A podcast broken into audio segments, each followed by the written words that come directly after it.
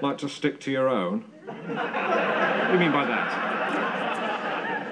I've seen the big-eared boys on farms. For goodness sake, resort to If you see a lovely field with a family having a picnic and, and there's a nice pond in it, you fill in the pond with concrete, you plough the family into the field, you blow up the tree and use the leaves to make a dress for your wife, who's also your brother.